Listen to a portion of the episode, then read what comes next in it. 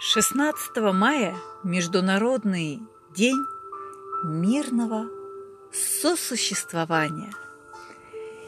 И я прочитаю вам стихотворение, которое сочинила Ирина Самарина.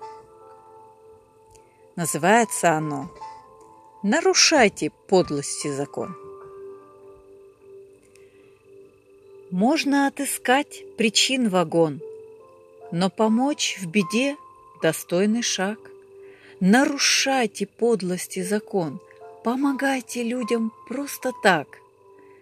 Даже если вам забудут вдруг после слова доброе сказать, искренность, души надежный друг, а корысть из сердца надо гнать.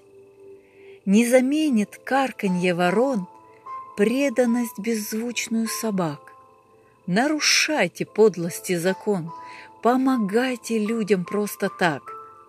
И всегда от света добрых глаз рядом зажигаются сердца. И главнее быть должна для нас красота души, а не лица. Поводов для счастья миллион. Мир всегда важнее войн и драк. Нарушайте подлости закон – Помогайте людям просто так.